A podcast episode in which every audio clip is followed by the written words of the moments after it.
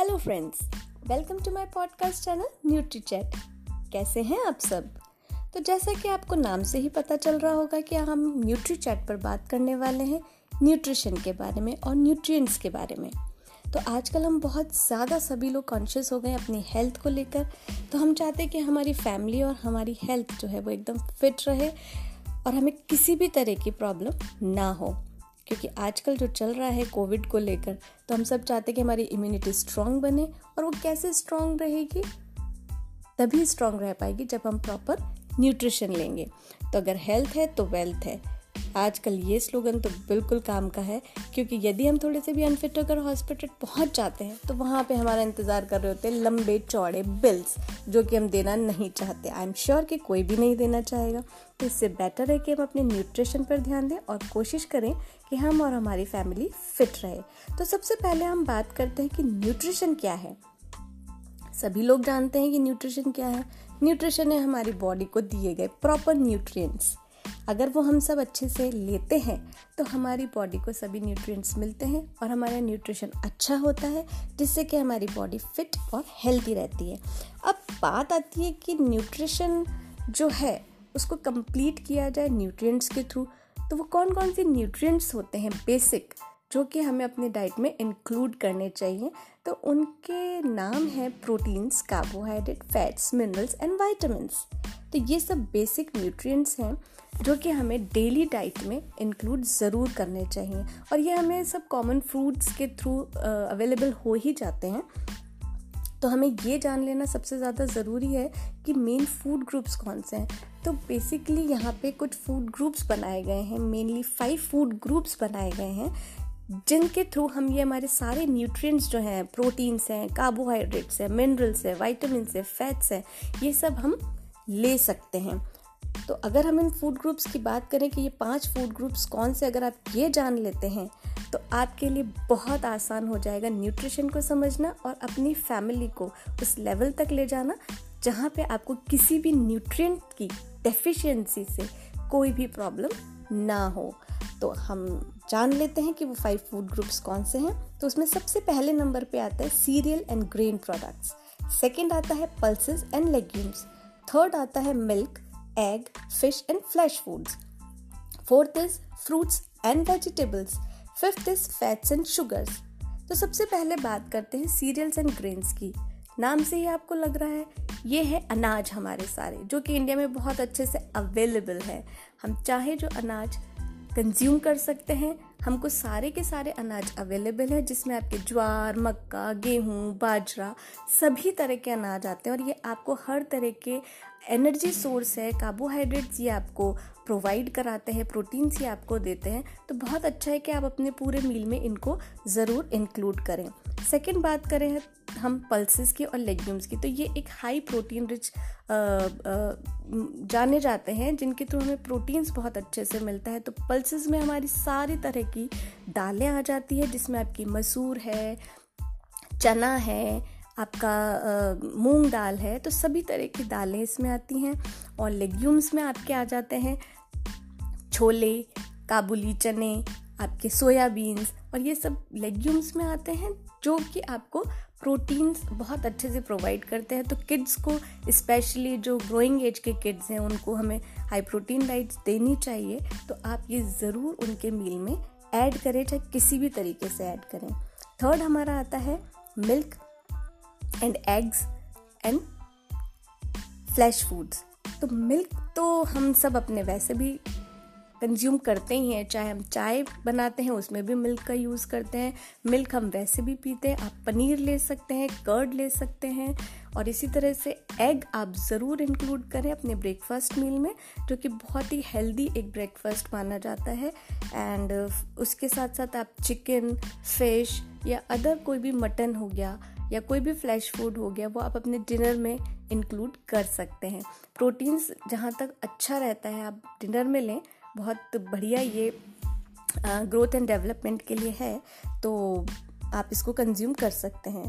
Fourth आता है fruits and vegetables very essential very very essential मैं यहाँ पे कहना चाहूँगी, क्योंकि फ्रूट्स जो है, वो बहुत ही ज़्यादा आपके लिए मिनरल्स और वाइटामिन फ्रूट्स एंड वेजिटेबल्स के थ्रू ही आपको मिलते हैं। तो आप ये ज़रूर अपने होल डे मील में एक बार, दो बार इनको इंक्लूड ज़रूर करें। और यहाँ मेरा एक सजेशन है कि फ्रूट आप जो भी लें, जो भी सीजनल फ्रूट है या जो भी फ्रूट आप पसंद करते हैं, वो आप लें बट उसको मॉर्निंग टाइम में ही लें इवनिंग टाइम में ना लें तो वो ज़्यादा बेनिफिशियल होगा आपकी बॉडी के लिए।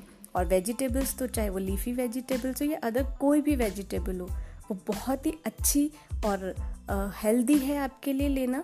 तो आप अपने मील में ज़रूर एक टाइम चाहे लंच में लें, चाहे किसी पराठे के रूप में स्टफिंग के रूप में यूज़ में लें बट आप उसको ज़रूर इंक्लूड करें। नेक्स्ट एंड लास्ट आता है हमारा फैट्स एंड शुगर्स तो फैट तो हमें चाहिए ही चाहिए, चाहे हम बटर लें, चाहे हम ऑयल लें, चाहे घी लें तो हम कोई भी स्नैक बना रहे हैं ब्रेकफास्ट बना रहे हैं लंच बना रहे हैं तो उसमें हम इन सब चीज़ों का यूज़ करते हैं। और शुगर जो है that is also very important because sugar हमारा एक सेकेंड एनर्जी सोर्स है। तो शुगर हमें किसी भी रूप में लेनी है, चाहे हम जैगरी लें, यानी गुड़, या शुगर आप किसी भी कर्ड में ले सकते हैं या आप उसको चाय बनाते हैं, उसमें आप यूज़ करते हैं मिल्क में लेते हैं, चाहे कस्टर्ड में लेते हैं बट शुगर आप ज़रूर लें क्योंकि ये आपको एनर्जी भी देता है। तो मेरा ये मानना है कि अगर ये फाइव के फाइव फ़ूड ग्रुप्स यानी cereals pulses milk eggs fruits and vegetables and fats and sugar अगर आप इंक्लूड करते हैं अपने होल डे के मील में, यानी सुबह से लेकर रात तक के मील में तो 101 परसेंट आपको कोई भी न्यूट्रिशनल डेफिशिएंसी नहीं होगी गारंटीड तो आई होप कि ये छोटी सी नॉलेज जो मैंने आपके साथ शेयर करी आपको पसंद आई होगी। और इसी तरह से हम आगे कई और टॉपिक्स पे बात करेंगे अपने नेक्स्ट पॉडकास्ट में। तो till then happy, safe, and healthy. Bye bye.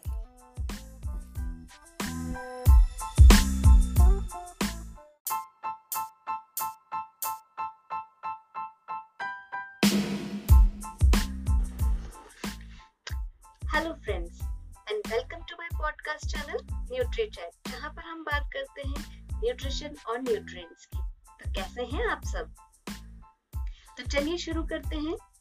हम ये जानते हैं कि हमारे बेसिक न्यूट्रिएंट्स यानी इसेंशियल न्यूट्रिएंट्स कौन कौन से हैं?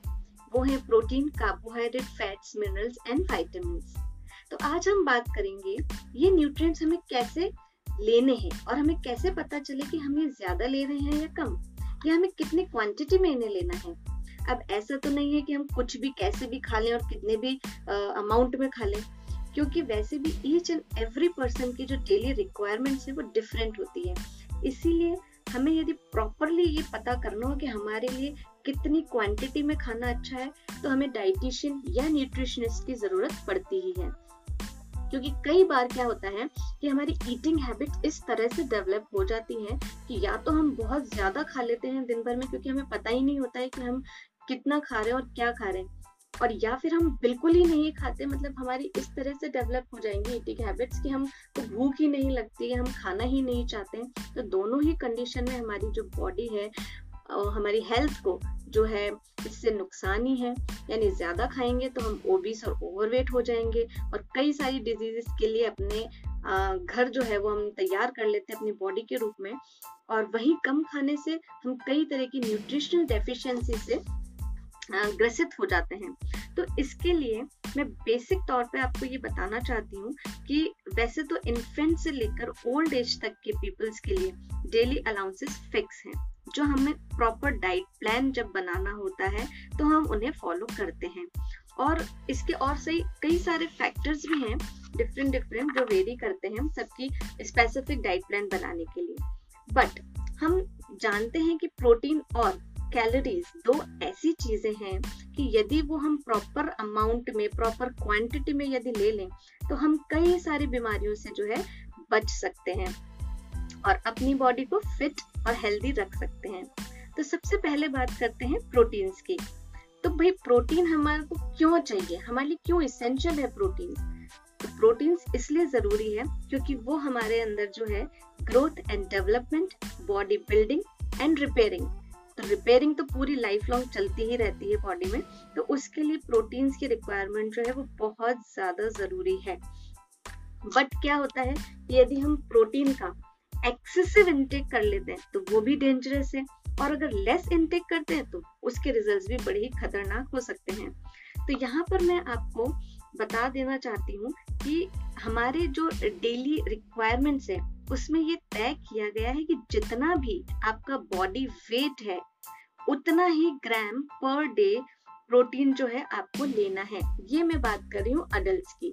यानी कि 25 से 50 इयर्स तक के अगर लोगों की मैं बात करूँ तो उनके लिए कैसा है कि यदि आपका बॉडी वेट 50 के है तो आपको 50 ग्राम पर डे रिक्वायरमेंट होगी प्रोटीन्स की। यदि आपका बॉडी वेट 60 के है तो आपको 60 ग्राम पर डे प्रोटीन्स की ज़रूरत होगी। तो यानी जितना आपका बॉडी वेट है उतनी ही आपके जो है, प्रोटीन्स की रिक्वायरमेंट है। क्योंकि इस एज में क्या होता है, कोई भी ग्रोथ एंड डेवलपमेंट नहीं होता है, कोई बहुत ज़्यादा रिपेयरिंग का वर्क नहीं होता है, सिर्फ़ आपकी बॉडी एक स्टेबल स्टेज में होती है, जहाँ पे आपको उसको मेंटेन करके रखना है। सिर्फ़ हार्मोनल चेंजेस होते रहते हैं, कोई बहुत बड़ा ग्रोथ का या उस डेवलपमेंट या इस तरह की चीज़ें नहीं होती है तो मेंटेन करने के लिए जितना आपका बॉडी वेट है, उतना ग्राम पर डे प्रोटीन आप ले सकते हैं।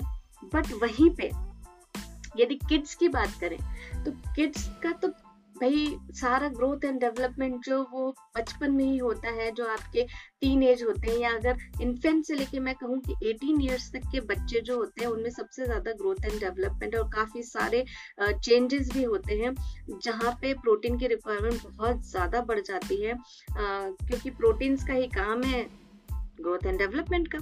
तो किड्स के रिक्वायरमेंट का क्या करेंगे हम? कि जितना किड्स का बॉडी वेट है, उससे डबल हमें उनको प्रोटीन देना है। सपोज़ अगर उनका बॉडी वेट थर्टी के है तो हमें उन्हें उसका डबल यानी 50 टू 60 ग्राम प्रोटीन जो है उन्हें हमें देना है।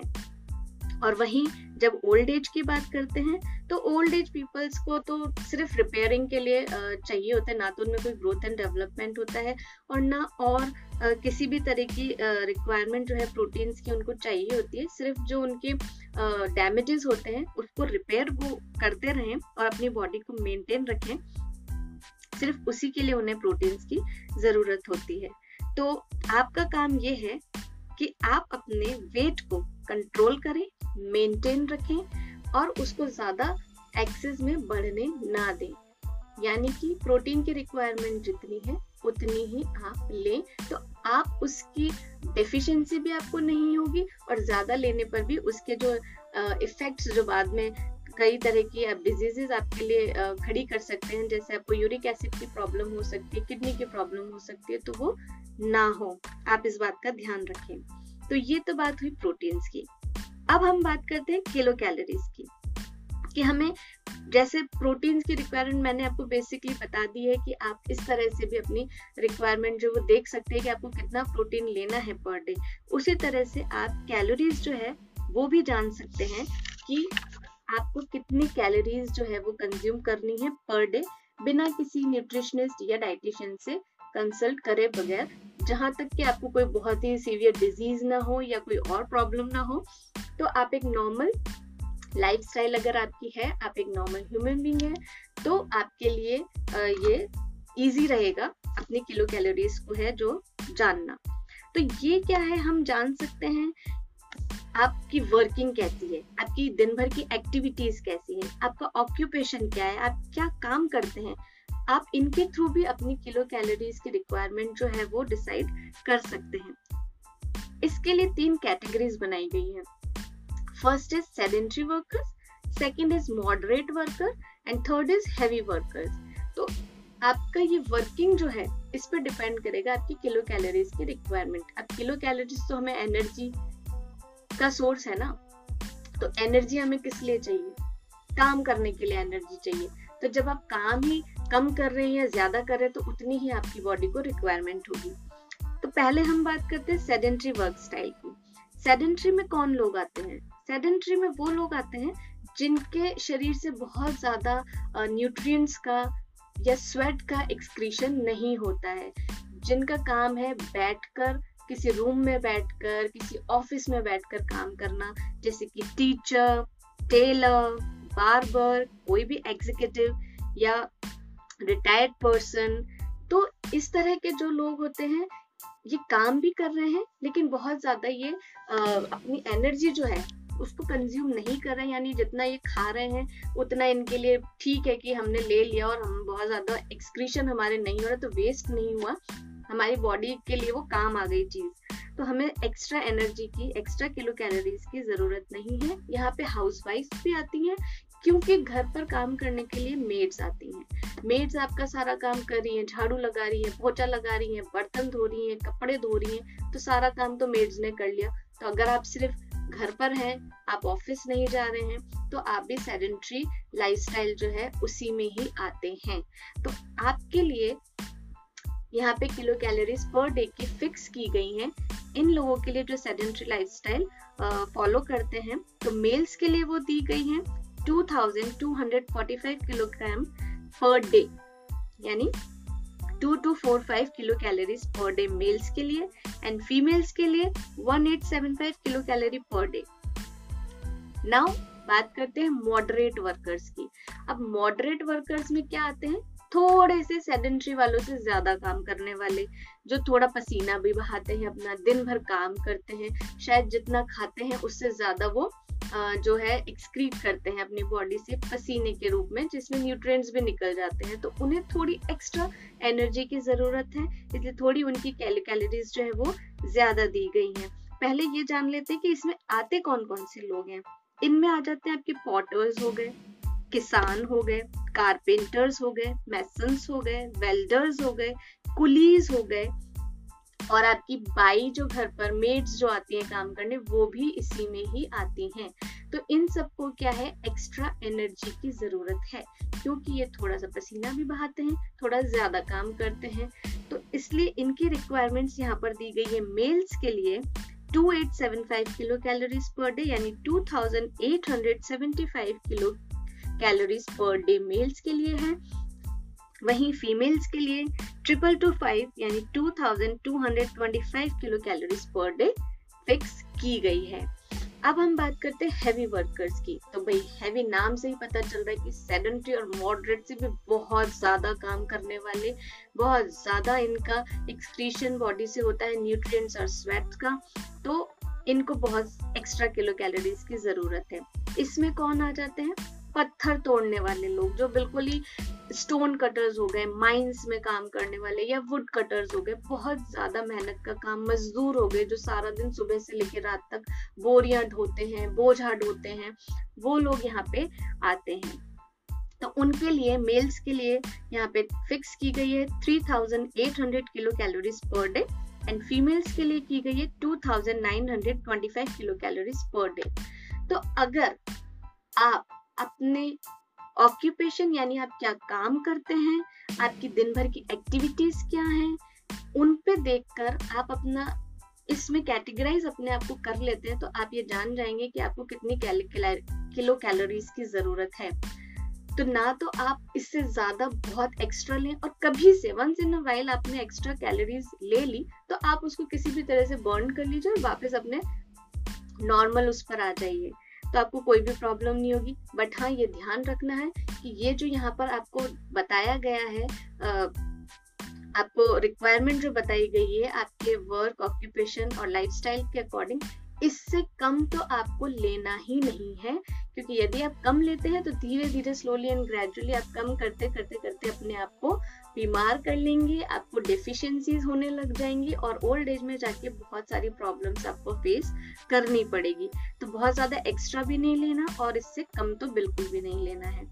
अब यहाँ पे एक चीज़ और आती है कि जब फीमेल्स प्रेग्नेंट होती हैं या उनका लैक्टेटिंग पीरियड होता है, यानी वो अपने जब बच्चे को फ़ीड करती हैं तो ऑब्वियसली आपकी जो बेसिक रिक्वायरमेंट है, उससे ज़्यादा वो किलो कैलोरीज की रिक्वायरमेंट एंड प्रोटीन की रिक्वायरमेंट जो वो इंक्रीज हो ही जाती है।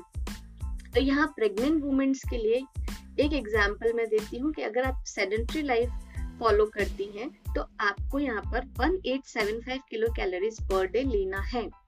लेकिन जब आप प्रेग्नेंट हैं तो आप उसमें प्लस 300 किलो कैलोरीज जो वो ऐड कर लेंगे, यानी 1875 प्लस 300 किलो कैलोरीज आपकी हो गई 2175 kilo calories per day requirement तो इतनी आपको प्रेगनेंसी टाइम में लेना है। और जब आप फ़ीड करते हैं अपने बच्चे को, तब आपके रिक्वायरमेंट प्लस 500 इंक्रीज हो जाती है। यानी कि 1875 प्लस 500 तो आपकी रिक्वायरमेंट होगी 2375 kilo calories per day lactating time में। तो इस तरह से ये इंक्रीज हो जाती है। इसी तरह प्रोटीन्स की रिक्वायरमेंट भी इंक्रीज हो जाती है। प्रेगनेंसी टाइम में अगर आपका बॉडी वेट 50 के है तो आपकी बेसिक रिक्वायरमेंट क्या हुई? 50 ग्राम पर डे राइट तो प्रोटीन की रिक्वायरमेंट एडिशनल हो जाएगी प्लस 15 ग्राम प्रोटीन आप ऐड कर लीजिए उसमें तो 50 ग्राम प्लस 15 ग्राम आपका हो जाता है 65 ग्राम प्रोटीन जबकि आपका बॉडी वेट उस समय 50 के है तो आपकी रिक्वायरमेंट इंक्रीज हो जाती है 15 ग्राम प्रेगनेंसी टाइम में प्रोटीन्स की 65 ग्राम और जब आप फ़ीड कर रहे होते हैं अपने चाइल्ड को, तब भी प्रोटीन की रिक्वायरमेंट जो वो इंक्रीज होती है, यानी अगर आपका बॉडी वेट 50 के जी तो अगर हम वैसे देखें नॉर्मली तो आपका प्रोटीन की रिक्वायरमेंट 50 ग्राम पर डे होगी. बट आप फ़ीड कर रहे हैं अपने चाइल्ड को तो वो प्लस 25 ग्राम हो जाएगा। यानी कि 50 प्लस 25 ग्राम तो आपकी रिक्वायरमेंट कितनी हो जाएगी? 75 ग्राम पर डे जब आप अपने बच्चे को फ़ीड कर रहे होते हैं तब। तो ये एक बहुत बेसिक नॉलेज थी जो मैंने आप लोगों के साथ शेयर करी कि आप एक कॉमन उसमें आप जान सकते हैं कि हमारा दिन भर का रूटीन कैसा है, हम किस तरह की एक्टिविटीज़ करते हैं, क्या हमारा लाइफस्टाइल है तो हमें कितनी किलो कैलोरीज जो है वो कंज्यूम करनी है, ये एक छोटा सा आइडिया था। तो आप ध्यान रखें कि इससे ज़्यादा आपको नहीं लेनी है और इससे कम भी नहीं लेनी है। तो आज हमने बात करी कैलोरीज एनर्जी के बारे में और प्रोटीन्स के बारे में। नेक्स्ट पॉडकास्ट में हम बात करेंगे मिनरल्स एंड वाइटामिन की और उनसे रिलेटेड डिजीजेस की। तो वो भी बहुत ही ज़्यादा जानना ज़रूरी है कि अगर हम मिनरल्स और वाइटामिन नहीं लेते हैं तो हमें कई सारी बीमारियाँ हो सकती हैं और इसका हमें शुरू से ही ध्यान रखना चाहिए। तो I hope you like it and please अगर आपकी कोई भी क्वेरीज हो या आप कोई सजेशन देना चाहे तो मुझे कमेंट्स में ज़रूर बताएँ। Till then stay happy healthy and fit bye bye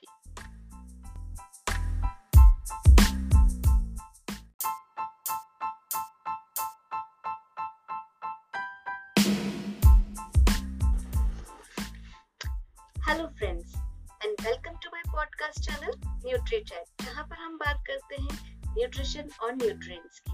तो कैसे हैं आप सब? तो चलिए शुरू करते हैं। हम ये जानते हैं कि हमारे बेसिक न्यूट्रिएंट्स यानी इसेंशियल न्यूट्रिएंट्स कौन-कौन से हैं? वो है protein carbohydrate fats minerals and vitamins तो आज हम बात करेंगे, ये न्यूट्रिएंट्स हमें कैसे लेने हैं और हमें कैसे पता चले कि हम ये ज़्यादा ले रहे हैं या कम? या हमें कितने क्वांटिटी में इन्हें लेना है। अब ऐसा तो नहीं है कि हम कुछ भी कैसे भी खा लें और कितने भी अमाउंट में खा लें, क्योंकि वैसे भी ईच एंड एवरी पर्सन की जो डेली रिक्वायरमेंट्स है वो डिफरेंट होती है। इसीलिए हमें यदि प्रॉपरली ये पता करना हो कि हमारे लिए कितनी क्वांटिटी में खाना अच्छा है तो हमें डाइटिशियन या न्यूट्रिशनिस्ट की ज़रूरत पड़ती ही है। क्योंकि कई बार क्या होता है कि हमारी ईटिंग हैबिट इस तरह से डेवलप हो जाती है कि या तो हम बहुत ज़्यादा खा लेते हैं दिन भर में, क्योंकि हमें पता ही नहीं होता है कि हम कितना खा रहे हैं और क्या खा रहे हैं। और या फिर हम बिल्कुल ही नहीं खाते मतलब हमारी इस तरह से डेवलप हो जाएँगी ईटिंग हैबिट्स कि हमको भूख ही नहीं लगती है हम खाना ही नहीं चाहते हैं। तो दोनों ही कंडीशन में हमारी जो बॉडी है हमारी हेल्थ को जो है, इससे नुकसान ही है। यानी ज़्यादा खाएँगे तो हम ओबीस और ओवरवेट हो जाएँगे और कई सारी डिजीजेस के लिए अपने घर जो है वो हम तैयार कर लेते हैं अपनी बॉडी के रूप में। और वही कम खाने से हम कई तरह की न्यूट्रिशनल डेफिशिएंसी से ग्रसित हो जाते हैं। तो इसके लिए मैं बेसिक तौर पे आपको ये बताना चाहती हूँ कि वैसे तो इन्फेंट से लेकर ओल्ड एज तक के पीपल्स के लिए डेली अलाउंसेस फिक्स हैं। जो हमें प्रॉपर डाइट प्लान जब बनाना होता है तो हम उन्हें फॉलो करते हैं। और इसके और सही, कई सारे फैक्टर्स भी हैं डिफरेंट डिफरेंट जो वेरी करते हैं सबकी स्पेसिफिक डाइट प्लान बनाने के लिए। बट हम जानते हैं कि प्रोटीन और कैलोरीज दो ऐसी चीज़ें हैं कि यदि वो हम प्रॉपर अमाउंट में प्रॉपर क्वांटिटी में यदि ले लें तो हम कई सारी बीमारियों से जो है बच सकते हैं। और अपनी बॉडी को फिट और हेल्दी रख सकते हैं। तो सबसे पहले बात करते हैं प्रोटीन्स की।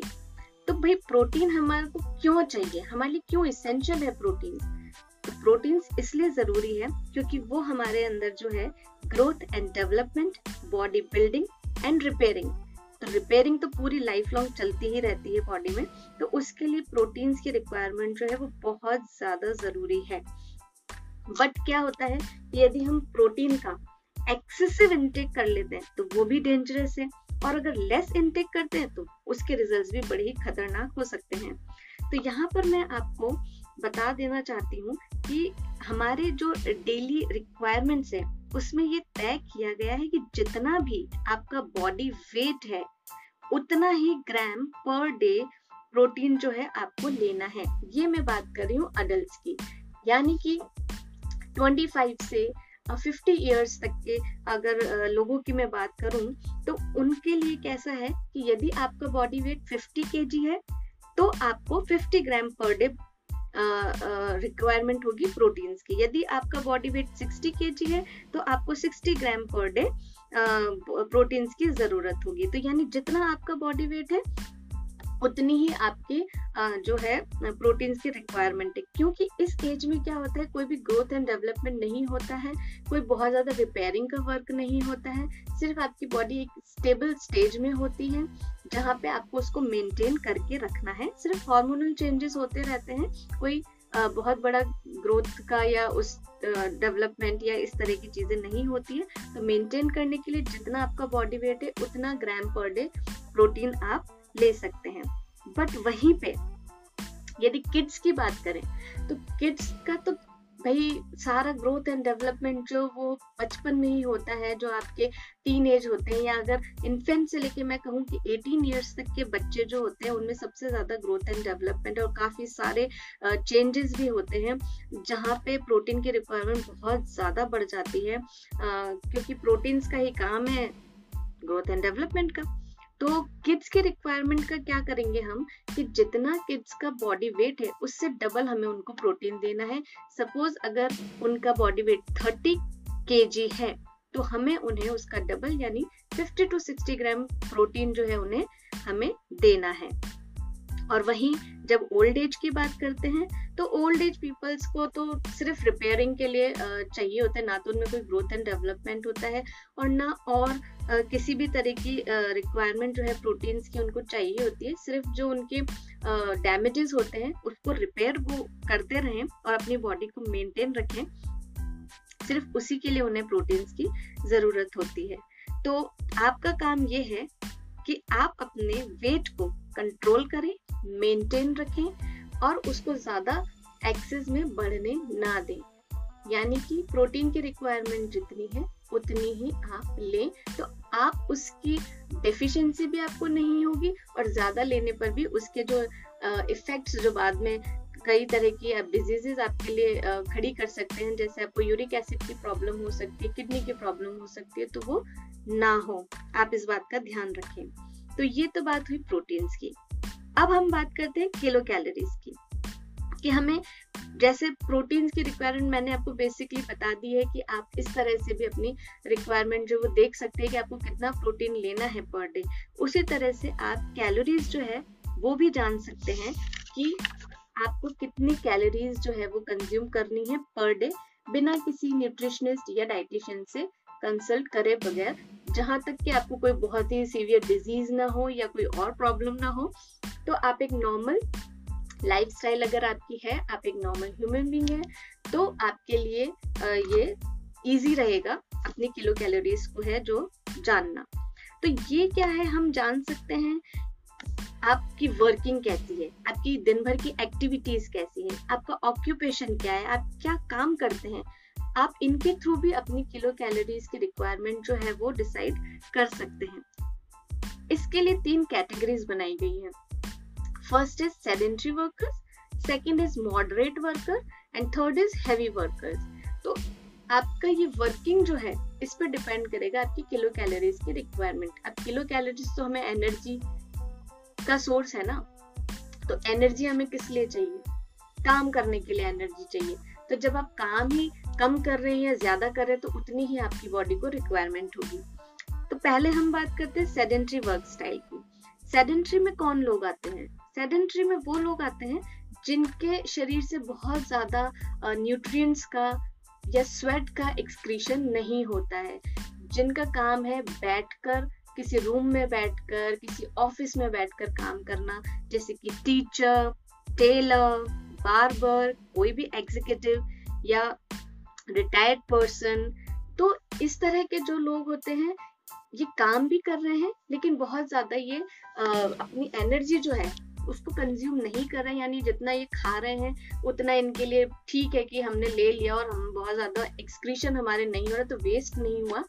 हमारी बॉडी के लिए वो काम आ गई चीज़। तो हमें एक्स्ट्रा एनर्जी की एक्स्ट्रा किलो कैलोरीज की ज़रूरत नहीं है। यहाँ पे हाउस वाइफ भी आती हैं, क्योंकि घर पर काम करने के लिए मेड्स आती हैं। मेड्स आपका सारा काम कर रही हैं, झाड़ू लगा रही हैं, पोछा लगा रही हैं, बर्तन धो रही हैं, कपड़े धो रही हैं तो सारा काम तो मेड्स ने कर लिया। तो अगर आप सिर्फ़ घर पर हैं, आप ऑफ़िस नहीं जा रहे हैं तो आप भी सेडेंट्री लाइफस्टाइल जो है, उसी में ही आते हैं। तो आपके लिए यहाँ पे किलो कैलोरीज पर डे की फिक्स की गई हैं। इन लोगों के लिए जो सेडेंट्री लाइफस्टाइल फॉलो करते हैं तो मेल्स के लिए वो दी गई हैं 2245 किलोग्राम पर डे यानी two two four five kilo calories per day males के लिए एंड फीमेल्स के लिए one eight seven five kilo calorie per day now बात करते हैं मॉडरेट वर्कर्स की। अब मॉडरेट वर्कर्स में क्या आते हैं? थोड़े से सेडेंट्री वालों से ज़्यादा काम करने वाले, जो थोड़ा पसीना भी बहाते हैं, अपना दिन भर काम करते हैं, शायद जितना खाते हैं उससे ज़्यादा वो जो है एक्सक्रीट करते हैं अपनी बॉडी से पसीने के रूप में, जिसमें न्यूट्रिएंट्स भी निकल जाते हैं। तो उन्हें थोड़ी एक्स्ट्रा एनर्जी की ज़रूरत है, इसलिए थोड़ी उनकी कैलोरीज जो है वो ज़्यादा दी गई है। पहले ये जान लेते हैं कि इसमें आते कौन कौन से लोग हैं? इनमें आ जाते हैं आपके पॉटर्स हो गए, किसान हो गए कारपेंटर्स हो गए मैसन्स हो गए वेल्डर्स हो गए कुलीज हो गए और आपकी बाई जो घर पर मेड्स जो आती हैं काम करने, वो भी इसी में ही आती हैं। तो इन सबको क्या है? एक्स्ट्रा एनर्जी की ज़रूरत है, क्योंकि ये थोड़ा सा पसीना भी बहाते हैं, थोड़ा ज़्यादा काम करते हैं। तो इसलिए इनकी रिक्वायरमेंट्स यहाँ पर दी गई है मेल्स के लिए 2875 किलो कैलोरीज पर डे यानी 2875 kilo calories per day males के लिए है। वहीं फीमेल्स के लिए ट्रिपल टू फाइव यानी two thousand two hundred twenty five kilo calories per day fix की गई है। अब हम बात करते हैं हैवी वर्कर्स की। तो भाई हैवी नाम से ही पता चल रहा है कि सेडेंट्री और मॉडरेट से भी बहुत ज़्यादा काम करने वाले, बहुत ज़्यादा इनका एक्सक्रीशन बॉडी से होता है न्यूट्रिएंट्स और स्वेट का। तो इनको बहुत एक्स्ट्रा किलो कैलोरीज की ज़रूरत है। इसमें कौन आ जाते हैं? पत्थर तोड़ने वाले लोग, जो बिल्कुल ही स्टोन कटर्स हो गए माइंस में काम करने वाले या वुड कटर्स हो गए, बहुत ज़्यादा मेहनत का काम, मजदूर हो गए, जो सारा दिन सुबह से लेकर रात तक बोरियाँ ढोते हैं, बोझा ढोते हैं, वो लोग यहाँ पे आते हैं। तो उनके लिए मेल्स के लिए यहाँ पे फिक्स की गई है 3800 kilo calories per day and females के लिए की गई है 2925 किलो कैलोरीज पर डे तो अगर आप अपने ऑक्यूपेशन यानी आप क्या काम करते हैं, आपकी दिन भर की एक्टिविटीज़ क्या हैं, उन पे देखकर आप अपना, इसमें कैटेगराइज अपने आप को कर लेते हैं तो आप ये जान जाएँगे कि आपको कितनी किलो कैलोरीज की ज़रूरत है। तो ना तो आप इससे ज़्यादा बहुत एक्स्ट्रा लें और कभी से वंस इन वाइल आपने एक्स्ट्रा कैलोरीज ले ली तो आप उसको किसी भी तरह से बर्न कर लीजिए और वापस अपने नॉर्मल उस पर आ जाइए। तो आपको कोई भी प्रॉब्लम नहीं होगी। बट हाँ ये ध्यान रखना है कि ये जो यहाँ पर आपको बताया गया है आपको रिक्वायरमेंट जो बताई गई है आपके वर्क ऑक्यूपेशन और लाइफस्टाइल के अकॉर्डिंग इससे कम तो आपको लेना ही नहीं है। क्योंकि यदि आप कम लेते हैं तो धीरे धीरे स्लोली एंड ग्रेजुअली आप कम करते करते करते अपने आप को बीमार कर लेंगे, आपको डेफिशिएंसीज होने लग जाएँगी और ओल्ड एज में जाके बहुत सारी प्रॉब्लम्स आपको फेस करनी पड़ेगी। तो बहुत ज़्यादा एक्स्ट्रा भी नहीं लेना और इससे कम तो बिल्कुल भी नहीं लेना है। अब यहाँ पे एक चीज़ और आती है कि जब फीमेल्स प्रेग्नेंट होती हैं या उनका लैक्टेटिंग पीरियड होता है, यानी वो अपने जब बच्चे को फ़ीड करती हैं तो ऑब्वियसली आपकी जो बेसिक रिक्वायरमेंट है, उससे ज़्यादा वो किलो कैलोरीज की रिक्वायरमेंट एंड प्रोटीन की रिक्वायरमेंट जो वो इंक्रीज हो ही जाती है। तो यहाँ प्रेग्नेंट वुमेन्स के लिए एक एग्ज़ाम्पल मैं देती हूँ कि अगर आप सेडेंट्री लाइफ फॉलो करती हैं तो आपको यहाँ पर 1875 किलो कैलोरीज पर डे लेना है। लेकिन जब आप प्रेग्नेंट हैं तो आप उसमें प्लस 300 किलो कैलोरीज जो वो ऐड कर लेंगे, यानी 1875 प्लस 300 किलो कैलोरीज आपकी हो गई 2175 kilo calories per day requirement तो इतनी आपको प्रेगनेंसी टाइम में लेना है। और जब आप फ़ीड करते हैं अपने बच्चे को, तब आपकी रिक्वायरमेंट प्लस 500 इंक्रीज हो जाती है। यानी कि 1875 प्लस 500 तो आपकी रिक्वायरमेंट होगी 2375 kilo calories per day lactating time में। तो इस तरह से ये इंक्रीज हो जाती हैं। इसी तरह प्रोटीन्स की रिक्वायरमेंट भी इंक्रीज हो जाती है। प्रेगनेंसी टाइम में अगर आपका बॉडी वेट 50 के है तो आपकी बेसिक रिक्वायरमेंट क्या हुई?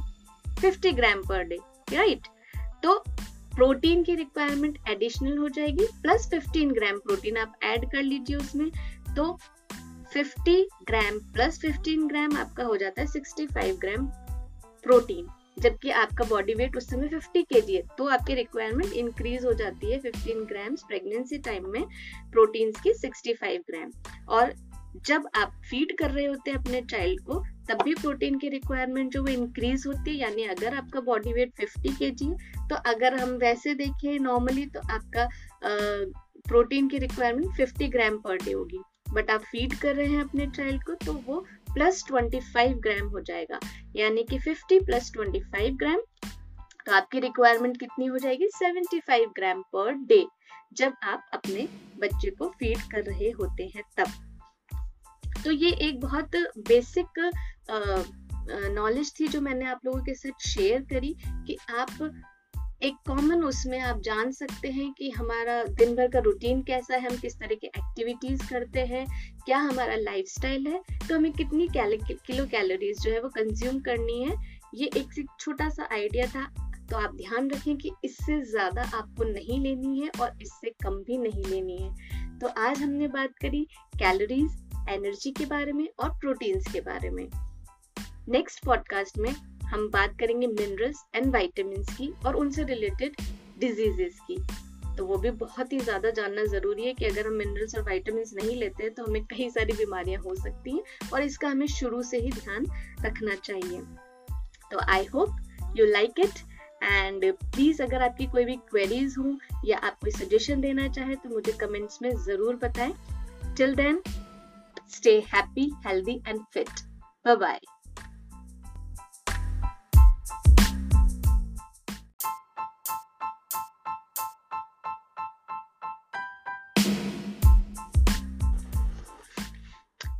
hello friends and welcome to my podcast channel Nutrichat जहाँ पर हम बात करते हैं न्यूट्रिशन और न्यूट्रिएंट्स की। तो कैसे हैं आप सब? तो चलिए शुरू करते हैं। हम ये जानते हैं कि हमारे बेसिक न्यूट्रिएंट्स यानी इसेंशियल न्यूट्रिएंट्स कौन कौन से हैं? वो हैं protein carbohydrate fats minerals and vitamins तो आज हम बात करेंगे, ये न्यूट्रिएंट्स हमें कैसे लेने हैं और हमें कैसे पता चले कि हम ये ज़्यादा ले रहे हैं या कम? या हमें कितनी क्वांटिटी में इन्हें लेना है।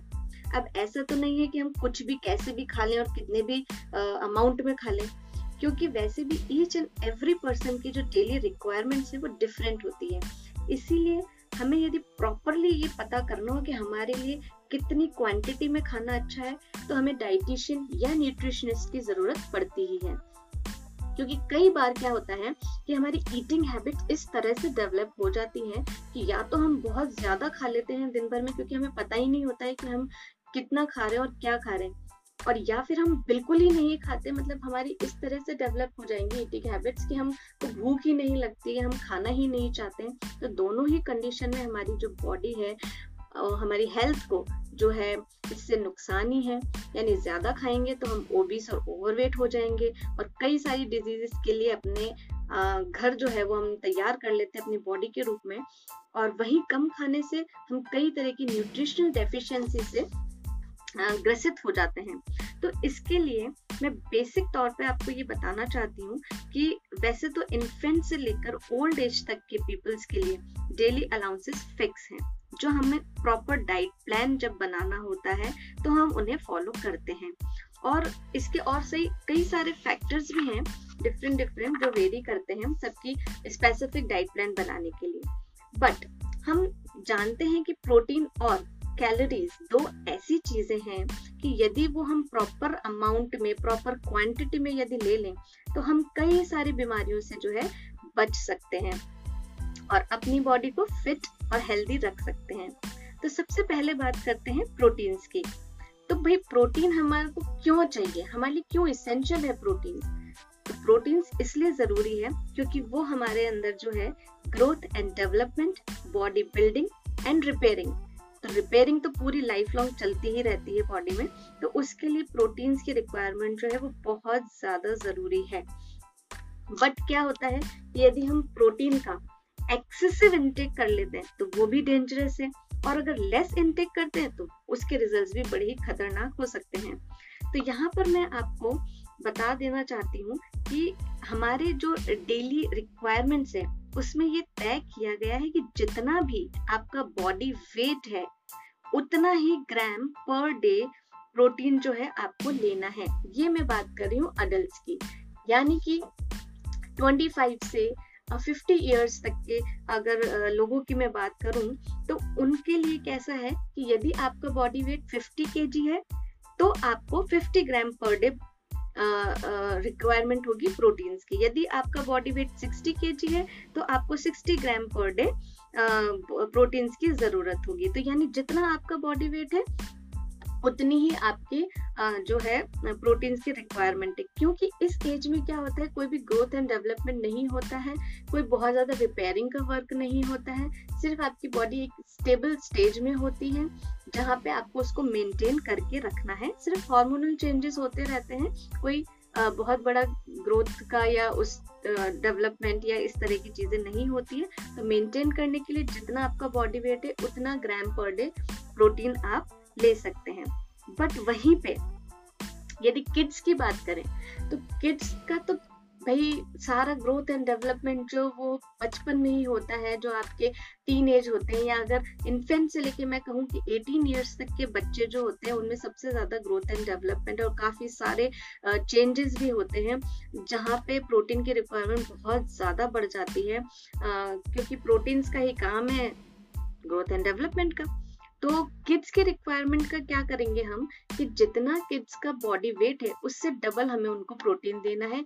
सपोज़ अगर उनका बॉडी वेट थर्टी के है तो हमें उन्हें उसका डबल यानी 50 टू 60 ग्राम प्रोटीन जो है उन्हें हमें देना है। और वहीं जब ओल्ड एज की बात करते हैं तो ओल्ड एज पीपल्स को तो सिर्फ़ रिपेयरिंग के लिए चाहिए होता है, ना तो उनमें कोई ग्रोथ एंड डेवलपमेंट होता है और ना और किसी भी तरह की रिक्वायरमेंट जो है प्रोटीन्स की उनको चाहिए होती है, सिर्फ़ जो उनके डैमेजेस होते हैं, उसको रिपेयर वो करते रहें और अपनी बॉडी को मेंटेन रखें, सिर्फ़ उसी के लिए उन्हें प्रोटीन्स की ज़रूरत होती है। तो आपका काम ये है कि आप अपने वेट को कंट्रोल करें मेंटेन रखें और उसको ज़्यादा एक्सेस में बढ़ने ना दें। यानी कि प्रोटीन की रिक्वायरमेंट जितनी है, उतनी ही आप लें। तो आप उसकी डेफिशिएंसी भी आपको नहीं होगी और ज़्यादा लेने पर भी उसके जो इफेक्ट्स जो बाद में कई तरह की आप डिजीजेस आपके लिए खड़ी कर सकते हैं। जैसे आपको यूरिक एसिड की प्रॉब्लम हो सकती है किडनी की प्रॉब्लम हो सकती है तो वो ना हो। आप इस बात का ध्यान रखें। तो ये तो बात हुई प्रोटीन्स की। अब हम बात करते हैं किलो कैलोरीज की, कि हमें जैसे प्रोटीन्स की रिक्वायरमेंट मैंने आपको बेसिकली बता दी है कि आप इस तरह से भी अपनी रिक्वायरमेंट जो वो देख सकते हैं कि आपको कितना प्रोटीन लेना है पर डे उसी तरह से आप कैलोरीज जो है, वो भी जान सकते हैं कि आपको कितनी कैलोरीज जो है वो कंज्यूम करनी है पर डे बिना किसी न्यूट्रिशनिस्ट या डाइटिशियन से कंसल्ट करे बगैर, जहाँ तक कि आपको कोई बहुत ही सीवियर डिज़ीज़ ना हो या कोई और प्रॉब्लम ना हो। तो आप एक नॉर्मल लाइफ स्टाइल अगर आपकी है, आप एक नॉर्मल ह्यूमन बींग है तो आपके लिए ये इजी रहेगा अपनी किलो कैलोरीज को है जो जानना। तो ये क्या है हम जान सकते हैं? आपकी वर्किंग कैसी है? आपकी दिन भर की एक्टिविटीज़ कैसी है? आपका ऑक्यूपेशन क्या है? आप क्या काम करते हैं? आप इनके थ्रू भी अपनी किलो कैलोरीज की रिक्वायरमेंट जो है वो डिसाइड कर सकते हैं। इसके लिए तीन कैटेगरीज बनाई गई हैं। First is sedentary workers second is moderate worker and third is heavy workers तो आपका ये वर्किंग जो है, इस पर डिपेंड करेगा आपकी किलो कैलोरीज की रिक्वायरमेंट अब किलो कैलोरीज तो हमें एनर्जी का सोर्स है ना? तो एनर्जी हमें किस लिए चाहिए? काम करने के लिए एनर्जी चाहिए। तो जब आप काम ही कम कर रहे हैं या ज़्यादा कर रहे हैं तो उतनी ही आपकी बॉडी को रिक्वायरमेंट होगी। तो पहले हम बात करते हैं सेडेंट्री वर्क स्टाइल की। सेडेंट्री में कौन लोग आते हैं? सेडेंट्री में वो लोग आते हैं जिनके शरीर से बहुत ज़्यादा न्यूट्रिएंट्स का या स्वेट का एक्सक्रीशन नहीं होता है। जिनका काम है बैठकर किसी रूम में बैठकर किसी ऑफ़िस में बैठकर काम करना जैसे कि टीचर टेलर बार्बर कोई भी एग्जीक्यूटिव या रिटायर्ड पर्सन तो इस तरह के जो लोग होते हैं ये काम भी कर रहे हैं लेकिन बहुत ज़्यादा ये आ, अपनी एनर्जी जो है उसको कंज्यूम नहीं कर रहे हैं, यानी जितना ये खा रहे हैं, उतना इनके लिए ठीक है कि हमने ले लिया और हम बहुत ज़्यादा एक्सक्रीशन हमारे नहीं हो रहा तो वेस्ट नहीं हुआ। हमारी बॉडी के लिए वो काम आ गई चीज़। तो हमें एक्स्ट्रा एनर्जी की एक्स्ट्रा किलो कैलोरीज की ज़रूरत नहीं है। यहाँ पे हाउस भी आती हैं, क्योंकि घर पर काम करने के लिए मेड्स आती हैं। मेड्स आपका सारा काम कर रही हैं, झाड़ू लगा रही हैं पोचा लगा रही हैं, बर्तन धो रही हैं, कपड़े धो रही हैं तो सारा काम तो मेड्स ने कर लिया। तो अगर आप सिर्फ़ घर पर हैं, आप ऑफ़िस नहीं जा रहे हैं तो आप भी सेडेंट्री लाइफस्टाइल जो है, उसी में ही आते हैं। तो आपके लिए यहाँ पे किलो कैलोरीज पर डे की फिक्स की गई हैं। इन लोगों के लिए जो सेडेंट्री लाइफस्टाइल फॉलो करते हैं तो मेल्स के लिए वो दी गई हैं 2245 किलोग्राम पर डे यानी two two four five kilo calories per day males के लिए एंड फीमेल्स के लिए one eight seven five kilo calorie per day now बात करते हैं मॉडरेट वर्कर्स की। अब मॉडरेट वर्कर्स में क्या आते हैं? थोड़े से सेडेंट्री वालों से ज़्यादा काम करने वाले, जो थोड़ा पसीना भी बहाते हैं, अपना दिन भर काम करते हैं, शायद जितना खाते हैं उससे ज़्यादा वो जो है एक्सक्रीट करते हैं अपनी बॉडी से पसीने के रूप में, जिसमें न्यूट्रिएंट्स भी निकल जाते हैं। तो उन्हें थोड़ी एक्स्ट्रा एनर्जी की ज़रूरत है, इसलिए थोड़ी उनकी कैलोरीज जो है वो ज़्यादा दी गई है। पहले ये जान लेते हैं कि इसमें आते कौन कौन से लोग हैं। इनमें आ जाते हैं आपके पॉटर्स हो गए, किसान हो गए कारपेंटर्स हो गए मैसन्स हो गए वेल्डर्स हो गए कुलीज हो गए और आपकी बाई जो घर पर मेड्स जो आती हैं काम करने, वो भी इसी में ही आती हैं। तो इन सबको क्या है? एक्स्ट्रा एनर्जी की ज़रूरत है, क्योंकि ये थोड़ा सा पसीना भी बहाते हैं, थोड़ा ज़्यादा काम करते हैं। तो इसलिए इनकी रिक्वायरमेंट्स यहाँ पर दी गई है मेल्स के लिए 2875 किलो कैलोरीज पर डे यानी 2875 kilo calories per day males के लिए है। वहीं फीमेल्स के लिए ट्रिपल टू फाइव यानी two thousand two hundred twenty five kilo calories per day fix की गई है। अब हम बात करते हैं हैवी वर्कर्स की। तो भाई हैवी नाम से ही पता चल रहा है कि सेडेंट्री और मॉडरेट से भी बहुत ज़्यादा काम करने वाले, बहुत ज़्यादा इनका एक्सक्रीशन बॉडी से होता है न्यूट्रिएंट्स और स्वेट का। तो इनको बहुत एक्स्ट्रा किलो कैलोरीज की ज़रूरत है। इसमें कौन आ जाते हैं? पत्थर तोड़ने वाले लोग, जो बिल्कुल ही स्टोन कटर्स हो गए माइंस में काम करने वाले या वुड कटर्स हो गए, बहुत ज़्यादा मेहनत का काम, मजदूर हो गए जो सारा दिन सुबह से लेकर रात तक बोरियाँ ढोते हैं, बोझा ढोते हैं, वो लोग यहाँ पे आते हैं। तो उनके लिए मेल्स के लिए यहाँ पे फिक्स की गई है 3800 kilo calories per day and females के लिए की गई है 2925 किलो कैलोरीज पर डे तो अगर आप अपने ऑक्यूपेशन यानी आप क्या काम करते हैं, आपकी दिन भर की एक्टिविटीज़ क्या हैं, उन पे देखकर आप अपना, इसमें कैटेगराइज अपने आप को कर लेते हैं तो आप ये जान जाएँगे कि आपको कितनी किलो कैलोरीज की ज़रूरत है। तो ना तो आप इससे ज़्यादा बहुत एक्स्ट्रा लें और कभी से वंस इन वाइल आपने एक्स्ट्रा कैलोरीज ले ली तो आप उसको किसी भी तरह से बर्न कर लीजिए और वापस अपने नॉर्मल उस पर आ जाइए। तो आपको कोई भी प्रॉब्लम नहीं होगी। बट हाँ ये ध्यान रखना है कि ये जो यहाँ पर आपको बताया गया है आपको रिक्वायरमेंट जो बताई गई है आपके वर्क ऑक्यूपेशन और लाइफस्टाइल के अकॉर्डिंग इससे कम तो आपको लेना ही नहीं है। क्योंकि यदि आप कम लेते हैं तो धीरे धीरे स्लोली एंड ग्रेजुअली आप कम करते करते करते अपने आप को बीमार कर लेंगे, आपको डिफिशियंसीज होने लग जाएँगी और ओल्ड एज में जाके बहुत सारी प्रॉब्लम्स आपको फेस करनी पड़ेगी। तो बहुत ज़्यादा एक्स्ट्रा भी नहीं लेना और इससे कम तो बिल्कुल भी नहीं लेना है। अब यहाँ पे एक चीज़ और आती है कि जब फीमेल्स प्रेग्नेंट होती हैं या उनका लैक्टेटिंग पीरियड होता है, यानी वो अपने जब बच्चे को फ़ीड करती हैं तो ऑब्वियसली आपकी जो बेसिक रिक्वायरमेंट है, उससे ज़्यादा वो किलो कैलोरीज की रिक्वायरमेंट एंड प्रोटीन की रिक्वायरमेंट जो वो इंक्रीज हो ही जाती है। तो यहाँ प्रेग्नेंट वुमेन्स के लिए एक एग्ज़ाम्पल मैं देती हूँ कि अगर आप सेडेंट्री लाइफ फॉलो करती हैं तो आपको यहाँ पर 1875 किलो कैलोरीज पर डे लेना है। लेकिन जब आप प्रेग्नेंट हैं तो आप उसमें प्लस 300 किलो कैलोरीज जो वो ऐड कर लेंगे, यानी 1875 प्लस 300 किलो कैलोरीज आपकी हो गई 2175 kilo calories per day requirement तो इतनी आपको प्रेगनेंसी टाइम में लेना है। और जब आप फ़ीड करते हैं अपने बच्चे को, तब आपकी रिक्वायरमेंट प्लस 500 इंक्रीज हो जाती है। यानी कि 1875 प्लस 500 तो आपकी रिक्वायरमेंट होगी 2375 kilo calories per day lactating time में। तो इस तरह से ये इंक्रीज हो जाती हैं।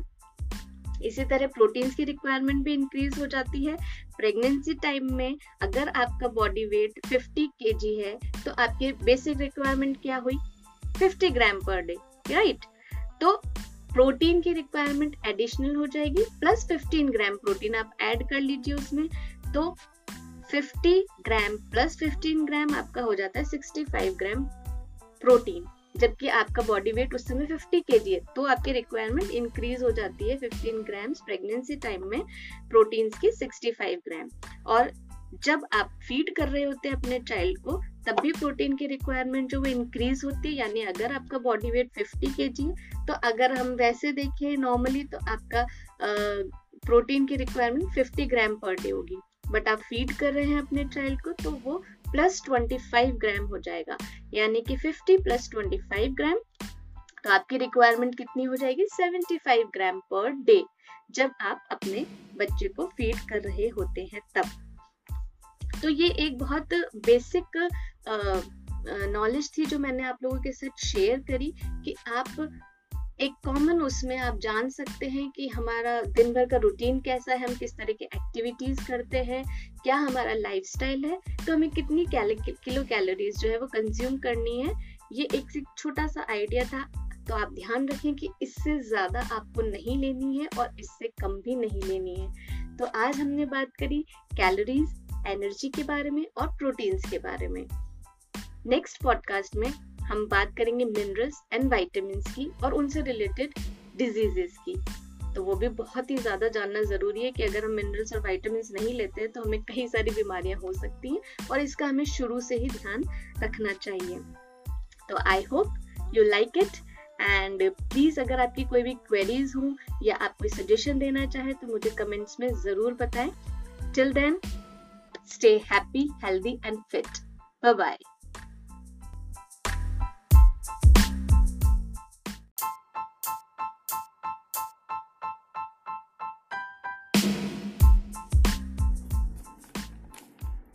friends, myself dietitian Jaya Mathur.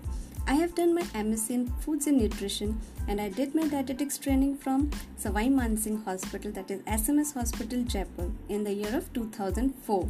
This is my podcast channel NutriChat with JJ जहाँ हम बात करते हैं न्यूट्रिशन एंड न्यूट्रिएंट्स की आप मुझे एंकर ऐप एंड स्पॉटिफाई पे भी सुन सकते हैं एंड मेरा इंस्टाग्राम अकाउंट है Mathur underscore Jaya twenty one वहाँ जाकर आप न्यू अपडेट्स देख सकते हैं एंड कमेंट भी कर सकते हैं।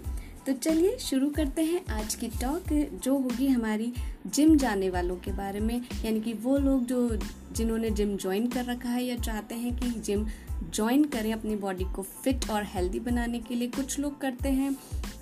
अपना वेट रिड्यूस करने के लिए और कुछ लोग करते हैं मसल्स और बॉडी को बिल्ड करने के लिए। बट इसमें सबसे इंपॉर्टेंट रोल जो है वो डाइट का भी आता है। लोग ये सोचते हैं कि हमने जिम ज्वाइन किया है तो हमारी बहुत ज़्यादा रिक्वायरमेंट बढ़ गई है और हमें उस तरह से अपने डाइट को थोड़ा चेंज करना पड़ेगा। तो ये राइट है बट रिक्वायरमेंट्स बहुत ज़्यादा नहीं बढ़ती हैं। नॉर्मल अगर हम जिम अपन खाली वेट के अकॉर्डिंग हमने ज्वाइन किया है तो बट हमें ध्यान ये रखने वाली बात होती है इसमें कि हमें कब खाना है और उसको किस तरह से प्रॉपरली डाइजेस्ट और एब्जॉर्ब करना है अपनी बॉडी में जिससे कि हमें कोई भी प्रॉब्लम ना हो। तो इसी के बारे में हम बात करेंगे। थोड़े से कुछ टिप्स हैं और कुछ फूड्स हैं जो कि आपको हेल्प कर सकते हैं आपकी हेल्थ को हेल्दी रखने के लिए। तो सबसे पहले तो हम बात करते हैं कि जिम हमें कौन सी एज में ज्वाइन करना चाहिए। देखिए, आजकल सोशल एक्सपोजर इतना हो गया है, बच्चे इतने ज़्यादा सोशल मीडिया पे आने लग गए हैं कि उन्हें लगता है फिफ्टीन सिक्सटीन की एज में ही कि हमारी बॉडी जो है वो अच्छी दिखनी चाहिए और उस कारण कई बॉयज़ जो हैं जाकर जिम ज्वाइन कर लेते हैं। बट ये बिल्कुल गलत है। फोर्टीन, फिफ्टीन, सिक्सटीन, सेवनटीन की एज में बच्चों को जिम बिल्कुल भी ज्वाइन नहीं करना चाहिए, क्योंकि इस समय उनकी बॉडी में क्या होते हैं हार्मोनल चेंजेस होते हैं बहुत सारे। जो आपके जिम ज्वाइन करने से उनकी मसल्स को और आपकी बोन्स को जो है रोक सकते हैं जो कि फ्यूचर में जाकर आपको एक बहुत बड़ी प्रॉब्लम का जो है वो फेस करनी पड़ सकती है।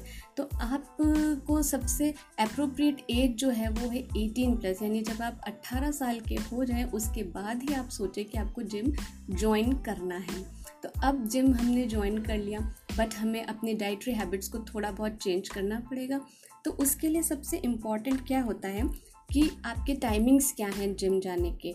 आप किस टाइम पे जिम जो है आपका जाते हैं? आप दस बजे जाते हैं मॉर्निंग में, आप इवनिंग में जाते हैं? या जो भी आपके टाइमिंग है, उसके अकॉर्डिंग आप अपने जो डाइट का शेड्यूल है, उसको आपको बनाना पड़ेगा। यानी कि जिम जाने के दो घंटे पहले, दो घंटे पहले आपको अच्छे से बहुत अच्छी healthy protein and carbohydrate diet जो है वो लेनी पड़ेगी जो ऐसे फ़ूड आइटम्स आप इंक्लूड करें जो हाई प्रोटीन रिच हो हाई कार्बोहाइड्रेट रिच हो। वो क्या करेंगे? आपके फ़िज़िकल और मेंटल लेवल को इतना बैलेंस कर देंगे कि आपको एक कॉन्फिडेंस डेवलप हो जाएगा कि हाँ अब मैं जिम जाने के लिए मेरी बॉडी जो है वो एकदम रेडी है क्योंकि मेरे में इतनी एनर्जी आ गई कि मैं जहाँ वहाँ जाकर कोई भी एक्सरसाइज या आप जो भी तरह की आ, करते हैं वहाँ पे वो सब आप अच्छे से परफॉर्म कर सकते हैं और आपको कोई प्रॉब्लम नहीं होगी। तो ये हुई बात कि दो घंटे पहले आप अच्छे से अपने को, अपने स्टमक को फुल कर लीजिए ताकि ये जो टाइम पीरियड है बीच के जो दो घंटे हैं उसमें आपका अच्छे से डाइजेशन एब्जॉर्प्शन हो जाए तो वो आपका फ़ूड कंज्यूम हो गया और अब आपकी बॉडी रेडी है जिम जाने के लिए। लेकिन 45 मिनट्स पहले, यानी आपका जिम जाने का टाइम 10 बजे है तो उसके 45 मिनट्स पहले आप अपनी बॉडी को बहुत अच्छे से जो है हाइड्रेट कर लीजिए हाइड्रेट मतलब कि आप बहुत अच्छा पानी पी लीजिए बहुत सारा। आप कॉफ़ी ले सकते हैं, आप फ्रूट जूस ले सकते हैं। मतलब आपकी बॉडी अच्छे से हाइड्रेट होनी चाहिए ताकि ड्यूरिंग जिमिंग जो है आपको बिल्कुल भी डिहाइड्रेशन फील ना हो क्योंकि स्वेटिंग होती है उस समय न्यूट्रिएंट्स भी काफ़ी निकल जाते हैं। तो आपकी बॉडी का वाटर बैलेंस जो है वो एकदम मेंटेन रहे। इसके लिए आप 45 मिनट पहले अपनी बॉडी को अच्छे से हाइड्रेट कर लीजिए। अब जिम हमारा हो गया कंप्लीट कर लिया हमने और उसके बाद जिम करने के बाद भी हमें काफ़ी सारे जो है, प्रोटीन और कार्बोहाइड्रेट की ज़रूरत पड़ती है। तो इसके लिए टिप ये है कि आप, जैसे ही आपका जिमिंग सेशन पूरा होता है, आप फटाफट से वापस से अपनी बॉडी को हाइड्रेट कर लीजिए। यानी आप अगर अपने साथ कोई शेक ले गए हैं या कोई ड्रिंक ले गए हैं तो आप उसे वहाँ पे ही ले सकते हैं। नहीं तो आप आधे से एक घंटे के अंदर अंदर अपना लंच जो है या जो भी है आप अपना मील उसको ले लीजिए जिसमें आप high again protein rich diet and carbohydrate rich diet include कीजिए। जिसमें बात करें यदि हम फूड्स की तो आप एग है बनाना है योगर्ट है फ्रूट्स हैं ओट मिल्स हैं बेरीज हैं स्मूदीज़ हैं वाइट ब्रेड है वीट ब्रेड है। चीज़ है ब्राउन राइस है स्वीट पटैटोज़ हैं प्रोटीन्स बार हैं। बॉइल्ड वेजिटेबल्स हैं, बॉइल्ड चिकन है, कॉफ़ी है, नट्स हैं, मशरूम्स हैं, चना है, सोयाबीन है, टोफू है। टोफू क्योंकि सोयाबीन से ही बनता है तो वो नॉर्मल पनीर से अच्छा सोर्स है प्रोटीन का। तो आप ये सारी चीज़ें जो हैं अपने डाइट में इंक्लूड करके अपनी डाइट को हाई प्रोटीन रिच और हाई कार्बोहाइड्रेट रिच बना सकते हैं और आपको कहीं पर भी अपनी रिक्वायरमेंट को बहुत ज़्यादा इंक्रीज़ करने की ज़रूरत नहीं है। जैसे है, उसको वैसे ही चलने दीजिए। तो आई होप आपको पसंद आई होगी आज की हमारी टॉक तो जो जिम जाते हैं मुझे उम्मीद है कि उनको थोड़ा सा हेल्प मिलेगा अपनी डाइट को इम्प्रोवाइज़ करने के लिए। तो नेक्स्ट वाले में हम कोशिश करेंगे अपने नेक्स्ट पॉडकास्ट में बात करें। जो लोग योगा करते हैं मेडिटेशन करते हैं, उनके लिए भी कुछ इसी तरह की क्विक टिप्स हैं, जिससे वो उसके रिजल्ट्स जो हैं अच्छे से ले सकते हैं। जितनी वो योगा और मेडिटेशन में मेहनत कर रहे हैं तो उतना उनको रिज़ल्ट भी मिलना चाहिए। तो डाइट को कैसे इम्प्रूव करके वो उसे अच्छे रिज़ल्ट ले सकते हैं, इसके बारे में हम अपने नेक्स्ट पॉडकास्ट में बात करेंगे। Till then stay happy healthy and fit bye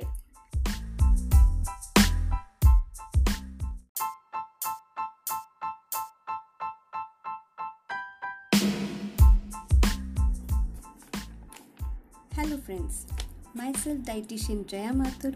I have done my MSc in Foods and Nutrition and I did my dietetics training from Savai Mansingh Hospital that is SMS Hospital Jaipur in the year of 2004. This is my podcast channel NutriChat with JJ जहाँ हम बात करते हैं nutrition and nutrients की आप मुझे anchor app and Spotify पे भी सुन सकते हैं एंड मेरा इंस्टाग्राम अकाउंट है Mathur underscore Jaya twenty one वहाँ जाकर आप न्यू अपडेट्स देख सकते हैं एंड कमेंट भी कर सकते हैं।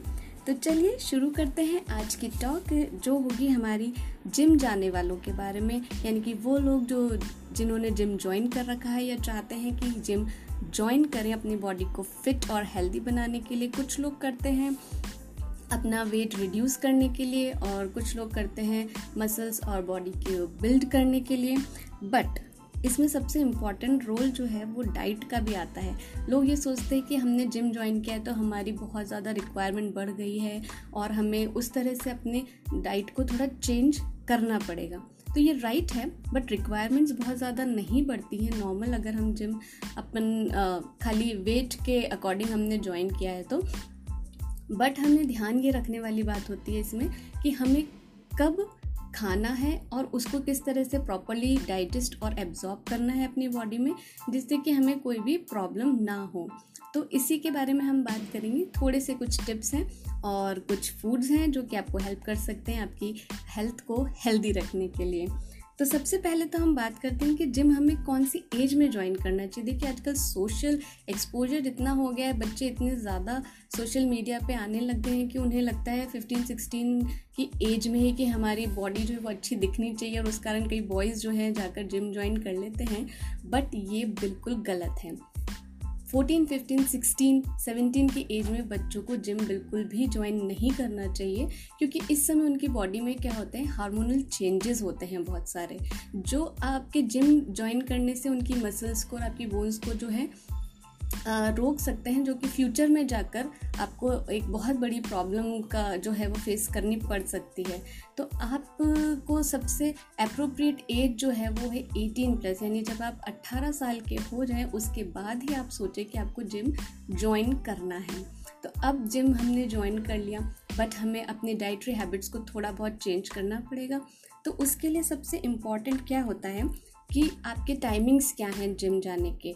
आप किस टाइम पे जिम जो है आपका जाते हैं? आप दस बजे जाते हैं मॉर्निंग में आप इवनिंग में जाते हैं, या जो भी आपके टाइमिंग है, उसके अकॉर्डिंग आप अपने जो डाइट का शेड्यूल है, उसको आपको बनाना पड़ेगा। यानी कि जिम जाने के दो घंटे पहले दो घंटे पहले आपको अच्छे से बहुत अच्छी healthy protein and carbohydrate diet जो है वो लेनी पड़ेगी। जो ऐसे फ़ूड आइटम्स आप इंक्लूड करें जो हाई प्रोटीन रिच हो हाई कार्बोहाइड्रेट रिच हो। वो क्या करेंगे? आपके फ़िज़िकल और मेंटल लेवल को इतना बैलेंस कर देंगे कि आपको एक कॉन्फिडेंस डेवलप हो जाएगा कि हाँ अब मैं जिम जाने के लिए मेरी बॉडी जो है वो एकदम रेडी है क्योंकि मेरे में इतनी एनर्जी आ गई कि मैं जहाँ वहाँ जाकर कोई भी एक्सरसाइज या आप जो भी तरह की आ, करते हैं वहाँ पे वो सब आप अच्छे से परफॉर्म कर सकते हैं और आपको कोई प्रॉब्लम नहीं होगी। तो ये हुई बात कि दो घंटे पहले आप अच्छे से अपने को अपने स्टमक को फुल कर लीजिए ताकि ये जो टाइम पीरियड है बीच के जो दो घंटे हैं उसमें आपका अच्छे से डाइजेशन एब्जॉर्प्शन हो जाए। तो वो आपका फ़ूड कंज्यूम हो गया और अब आपकी बॉडी रेडी है जिम जाने के लिए। लेकिन 45 मिनट्स पहले, यानी आपका जिम जाने का टाइम 10 बजे है तो उसके 45 मिनट्स पहले आप अपनी बॉडी को बहुत अच्छे से जो है हाइड्रेट कर लीजिए। हाइड्रेट मतलब कि आप बहुत अच्छा पानी पी लीजिए, बहुत सारा। आप कॉफ़ी ले सकते हैं आप फ्रूट जूस ले सकते हैं। मतलब आपकी बॉडी अच्छे से हाइड्रेट होनी चाहिए ताकि ड्यूरिंग जिमिंग जो है आपको बिल्कुल भी डिहाइड्रेशन फील ना हो क्योंकि स्वेटिंग होती है उस समय न्यूट्रिएंट्स भी काफ़ी निकल जाते हैं। तो आपकी बॉडी का वाटर बैलेंस जो है वो एकदम मेंटेन रहे। इसके लिए आप 45 मिनट पहले अपनी बॉडी को अच्छे से हाइड्रेट कर लीजिए। अब जिम हमारा हो गया कंप्लीट कर लिया हमने और उसके बाद जिम करने के बाद भी हमें काफ़ी सारे जो है, प्रोटीन और कार्बोहाइड्रेट की ज़रूरत पड़ती है। तो इसके लिए टिप ये है कि आप, जैसे ही आपका जिमिंग सेशन पूरा होता है, आप फटाफट से वापस से अपने बॉडी को हाइड्रेट कर लीजिए। यानी आप अगर अपने साथ कोई शेक ले गए हैं या कोई ड्रिंक ले गए हैं तो आप उसे वहाँ पे ही ले सकते हैं।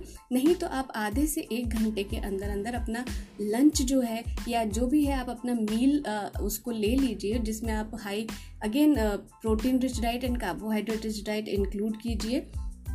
जिसमें बात करें यदि हम फूड्स की तो आप एग है बनाना है योगर्ट है फ्रूट्स हैं ओट मिल्स हैं बेरीज हैं स्मूदीज़ हैं वाइट ब्रेड है वीट ब्रेड है। चीज़ है ब्राउन राइस है स्वीट पटैटोज़ हैं प्रोटीन्स बार हैं बॉइल्ड वेजिटेबल्स हैं बॉइल्ड चिकन है कॉफ़ी है नट्स हैं मशरूम्स हैं, चना है सोयाबीन है टोफू है। टोफू क्योंकि सोयाबीन से ही बनता है तो वो नॉर्मल पनीर से अच्छा सोर्स है प्रोटीन का। तो आप ये सारी चीज़ें जो हैं अपने डाइट में इंक्लूड करके अपनी डाइट को हाई प्रोटीन रिच और हाई कार्बोहाइड्रेट रिच बना सकते हैं और आपको कहीं पर भी अपनी रिक्वायरमेंट को बहुत ज़्यादा इंक्रीज़ करने की ज़रूरत नहीं है। जैसे है उसको वैसे ही चलने दीजिए। तो आई होप आपको पसंद आई होगी आज की हमारी टॉक तो जो जिम जाते हैं आ, मुझे उम्मीद है कि उनको थोड़ा सा हेल्प मिलेगा अपनी डाइट को इम्प्रोवाइज़ करने के लिए। तो नेक्स्ट वाले में हम कोशिश करेंगे अपने नेक्स्ट पॉडकास्ट में बात करें। जो लोग योगा करते हैं मेडिटेशन करते हैं, उनके लिए भी कुछ इसी तरह की क्विक टिप्स हैं, जिससे वो उसके रिजल्ट्स जो हैं, अच्छे से ले सकते हैं। जितनी वो योगा और मेडिटेशन में मेहनत कर रहे हैं तो उतना उनको रिज़ल्ट भी मिलना चाहिए। तो डाइट को कैसे इम्प्रूव करके वो उसे अच्छे रिज़ल्ट ले सकते हैं, इसके बारे में हम अपने नेक्स्ट पॉडकास्ट में बात करेंगे। Till then stay happy healthy and fit bye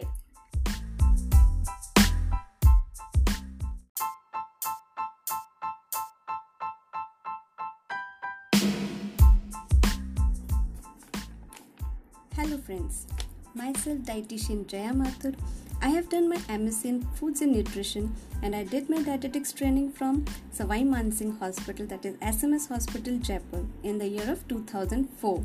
This is my podcast channel NutriChat with JJ जहाँ हम बात करते हैं न्यूट्रिशन एंड न्यूट्रिएंट्स की आप मुझे एंकर ऐप एंड स्पॉटिफाई पे भी सुन सकते हैं एंड मेरा इंस्टाग्राम अकाउंट है Mathur underscore Jaya twenty one वहाँ जाकर आप न्यू अपडेट्स देख सकते हैं एंड कमेंट भी कर सकते हैं।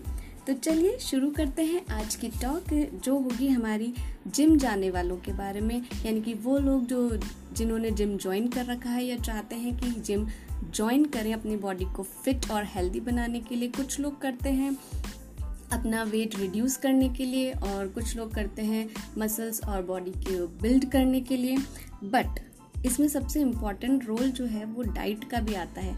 लोग ये सोचते हैं कि हमने जिम ज्वाइन किया है तो हमारी बहुत ज़्यादा रिक्वायरमेंट बढ़ गई है और हमें उस तरह से अपने डाइट को थोड़ा चेंज करना पड़ेगा। तो ये राइट है बट रिक्वायरमेंट्स बहुत ज़्यादा नहीं बढ़ती हैं। नॉर्मल अगर हम जिम अपन खाली वेट के अकॉर्डिंग हमने ज्वाइन किया है तो। बट हमें ध्यान ये रखने वाली बात होती है इसमें कि हमें कब खाना है और उसको किस तरह से प्रॉपरली डाइजेस्ट और एब्जॉर्ब करना है अपनी बॉडी में, जिससे कि हमें कोई भी प्रॉब्लम ना हो। तो इसी के बारे में हम बात करेंगे। थोड़े से कुछ टिप्स हैं और कुछ फूड्स हैं जो कि आपको हेल्प कर सकते हैं आपकी हेल्थ को हेल्दी रखने के लिए। तो सबसे पहले तो हम बात करते हैं कि जिम हमें कौन सी एज में ज्वाइन करना चाहिए। देखिए, आजकल सोशल एक्सपोजर इतना हो गया है, बच्चे इतने ज़्यादा सोशल मीडिया पे आने लग गए हैं कि उन्हें लगता है फिफ्टीन सिक्सटीन की एज में ही कि हमारी बॉडी जो है वो अच्छी दिखनी चाहिए और उस कारण कई बॉयज़ जो हैं जाकर जिम ज्वाइन कर लेते हैं। बट ये बिल्कुल गलत है। फोर्टीन, फिफ्टीन, सिक्सटीन सेवेंटीन की एज में बच्चों को जिम बिल्कुल भी ज्वाइन नहीं करना चाहिए, क्योंकि इस समय उनकी बॉडी में क्या होते हैं हार्मोनल चेंजेस होते हैं बहुत सारे। जो आपके जिम ज्वाइन करने से उनकी मसल्स को और आपकी बोन्स को जो है रोक सकते हैं जो कि फ्यूचर में जाकर आपको एक बहुत बड़ी प्रॉब्लम का जो है वो फेस करनी पड़ सकती है। तो आपको सबसे अप्रोप्रिएट एज जो है वो है 18 प्लस यानी जब आप 18 साल के हो जाएँ, उसके बाद ही आप सोचें कि आपको जिम ज्वाइन करना है। तो अब जिम हमने ज्वाइन कर लिया बट हमें अपने डाइटरी हैबिट्स को थोड़ा बहुत चेंज करना पड़ेगा।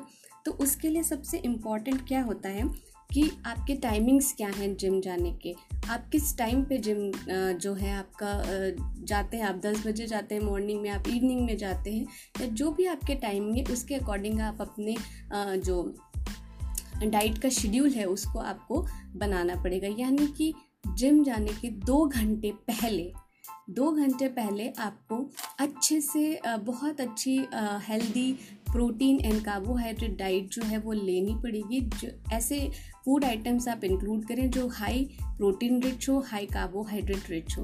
वो क्या करेंगे? आपके फ़िज़िकल और मेंटल लेवल को इतना बैलेंस कर देंगे कि आपको एक कॉन्फिडेंस डेवलप हो जाएगा कि हाँ अब मैं जिम जाने के लिए मेरी बॉडी जो है वो एकदम रेडी है क्योंकि मेरे में इतनी एनर्जी आ गई कि मैं जहाँ वहाँ जाकर कोई भी एक्सरसाइज या आप जो भी तरह की आ, करते हैं वहाँ पे वो सब आप अच्छे से परफॉर्म कर सकते हैं और आपको कोई प्रॉब्लम नहीं होगी।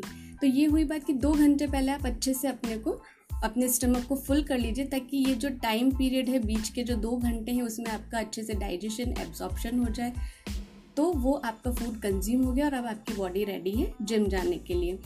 लेकिन 45 मिनट्स पहले, यानी आपका जिम जाने का टाइम 10 बजे है तो उसके 45 मिनट्स पहले आप अपनी बॉडी को बहुत अच्छे से जो है हाइड्रेट कर लीजिए हाइड्रेट मतलब कि आप बहुत अच्छा पानी पी लीजिए बहुत सारा। आप कॉफ़ी ले सकते हैं, आप फ्रूट जूस ले सकते हैं। मतलब आपकी बॉडी अच्छे से हाइड्रेट होनी चाहिए ताकि ड्यूरिंग जिमिंग जो है आपको बिल्कुल भी डिहाइड्रेशन फील ना हो क्योंकि स्वेटिंग होती है उस समय न्यूट्रिएंट्स भी काफ़ी निकल जाते हैं। तो आपकी बॉडी का वाटर बैलेंस जो है वो एकदम मेंटेन रहे। इसके लिए आप 45 मिनट पहले अपनी बॉडी को अच्छे से हाइड्रेट कर लीजिए। अब जिम हमारा हो गया, कंप्लीट कर लिया हमने और उसके बाद जिम करने के बाद भी हमें काफ़ी सारे जो है प्रोटीन और कार्बोहाइड्रेट की ज़रूरत पड़ती है। तो इसके लिए टिप ये है कि आप जैसे ही आपका जिमिंग सेशन पूरा होता है, आप फटाफट से वापस से अपनी बॉडी को हाइड्रेट कर लीजिए। यानी आप अगर अपने साथ कोई शेक ले गए हैं या कोई ड्रिंक ले गए हैं तो आप उसे वहाँ पे ही ले सकते हैं। नहीं तो आप आधे से एक घंटे के अंदर अंदर अपना लंच जो है या जो भी है आप अपना मील उसको ले लीजिए, जिसमें आप high again protein rich diet and carbohydrate rich diet include कीजिए। जिसमें बात करें यदि हम फूड्स की तो आप एग है बनाना है योगर्ट है फ्रूट्स हैं ओट मिल्स हैं बेरीज हैं स्मूदीज़ हैं वाइट ब्रेड है वीट ब्रेड है। चीज़ है ब्राउन राइस है स्वीट पटैटोज़ हैं प्रोटीन्स बार हैं बॉइल्ड वेजिटेबल्स हैं बॉइल्ड चिकन है कॉफ़ी है नट्स हैं मशरूम्स हैं चना है सोयाबीन है टोफू है। टोफू क्योंकि सोयाबीन से ही बनता है तो वो नॉर्मल पनीर से अच्छा सोर्स है प्रोटीन का। तो आप ये सारी चीज़ें जो हैं अपने डाइट में इंक्लूड करके अपनी डाइट को हाई प्रोटीन रिच और हाई कार्बोहाइड्रेट रिच बना सकते हैं और आपको कहीं पर भी अपनी रिक्वायरमेंट को बहुत ज़्यादा इंक्रीज़ करने की ज़रूरत नहीं है। जैसे है उसको वैसे ही चलने दीजिए। तो आई होप आपको पसंद आई होगी आज की हमारी टॉक तो जो जिम जाते हैं आ, मुझे उम्मीद है कि उनको थोड़ा सा हेल्प मिलेगा अपनी डाइट को इम्प्रोवाइज़ करने के लिए। तो नेक्स्ट वाले में हम कोशिश करेंगे अपने नेक्स्ट पॉडकास्ट में बात करें, जो लोग योगा करते हैं मेडिटेशन करते हैं, उनके लिए भी कुछ इसी तरह की क्विक टिप्स हैं, जिससे वो उसके रिजल्ट्स जो हैं, अच्छे से ले सकते हैं। जितनी वो योगा और मेडिटेशन में मेहनत कर रहे हैं तो उतना उनको रिज़ल्ट भी मिलना चाहिए। तो डाइट को कैसे इम्प्रूव करके वो उसे अच्छे रिज़ल्ट ले सकते हैं, इसके बारे में हम अपने नेक्स्ट पॉडकास्ट में बात करेंगे। Till then stay happy healthy and fit bye